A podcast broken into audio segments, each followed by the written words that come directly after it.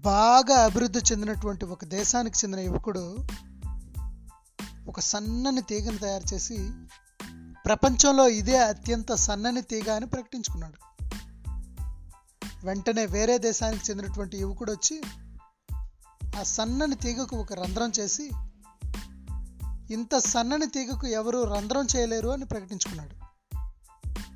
వెను వెంటనే వేరే దేశానికి చెందిన యువకుడు వచ్చి ఆ సన్నని తీగ యొక్క రంధ్రంలో ఒక దారాన్ని దూర్చి ఇది అసంభవం ఎవరూ చేయలేరు అని ప్రకటించుకున్నాడు. వెంటనే ఒక ఇండియన్ వెళ్ళి ఆ సన్నని తీగపై మేడ్ ఇన్ ఇండియా అని రాశాడు.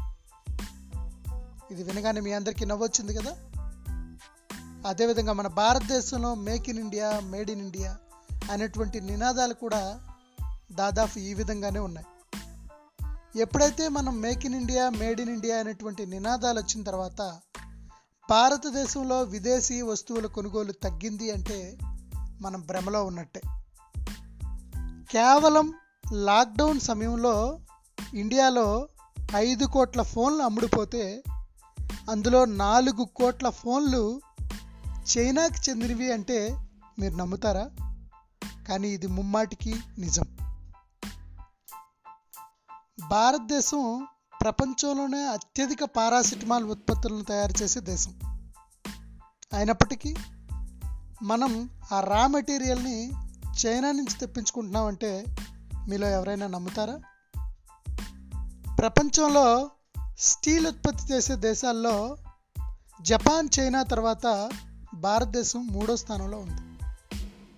ఆ రా మెటీరియల్ అయినటువంటి బొగ్గు ఇతరత్ర వస్తువులు మనం ఆస్ట్రేలియా నుంచి తెప్పించుకుంటున్నామంటే మీలో ఎవరైనా నమ్ముతారా?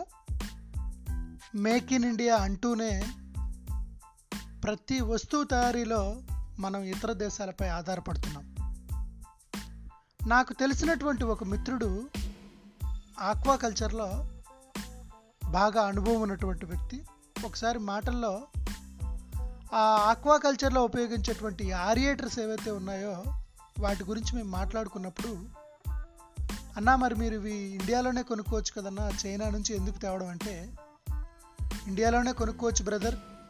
కానీ చైనా నుంచి వచ్చేవి దీనికంటే ఒక ఎయిట్ థౌజండ్ తక్కువ ఉంటుంది. అలాగే నాలుగు సంవత్సరాల వరకు నిర్విరామంగా పనిచేస్తాయి అని ఆ ఆక్వా ఉత్పత్తుల కోసం చెప్పడం జరిగింది.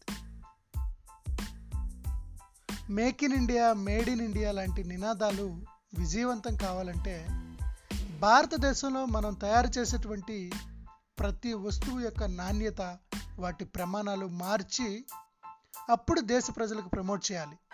అలాంటప్పుడే మనం విజయవంతం చెందుతాం. అయితే ప్రభుత్వాలు వీటి పట్ల చర్యలు తీసుకోవట్లేదా అంటే తీసుకుంటున్నాయి. నేను మీకు మొదటగా చెప్పిన కథలోలాగా ఆ సన్నటి తీగపై పేరు రాయడం కూడా అంత సులభమైన పని కాదు. అలాగే ఇటువంటి నిర్ణయాలు తీసుకొని ముందుకు వెళ్ళడం అనేది కూడా సులభమైన పని కాదు. దేశ ప్రజలందరి సహాయ సహకారాలు కావాలి. ప్రభుత్వాలు మాత్రం వీటి నాణ్యత ప్రమాణాల మీద పూర్తి దృష్టి పెట్టాల్సినటువంటి అవసరం ఎంతైనా ఉంది.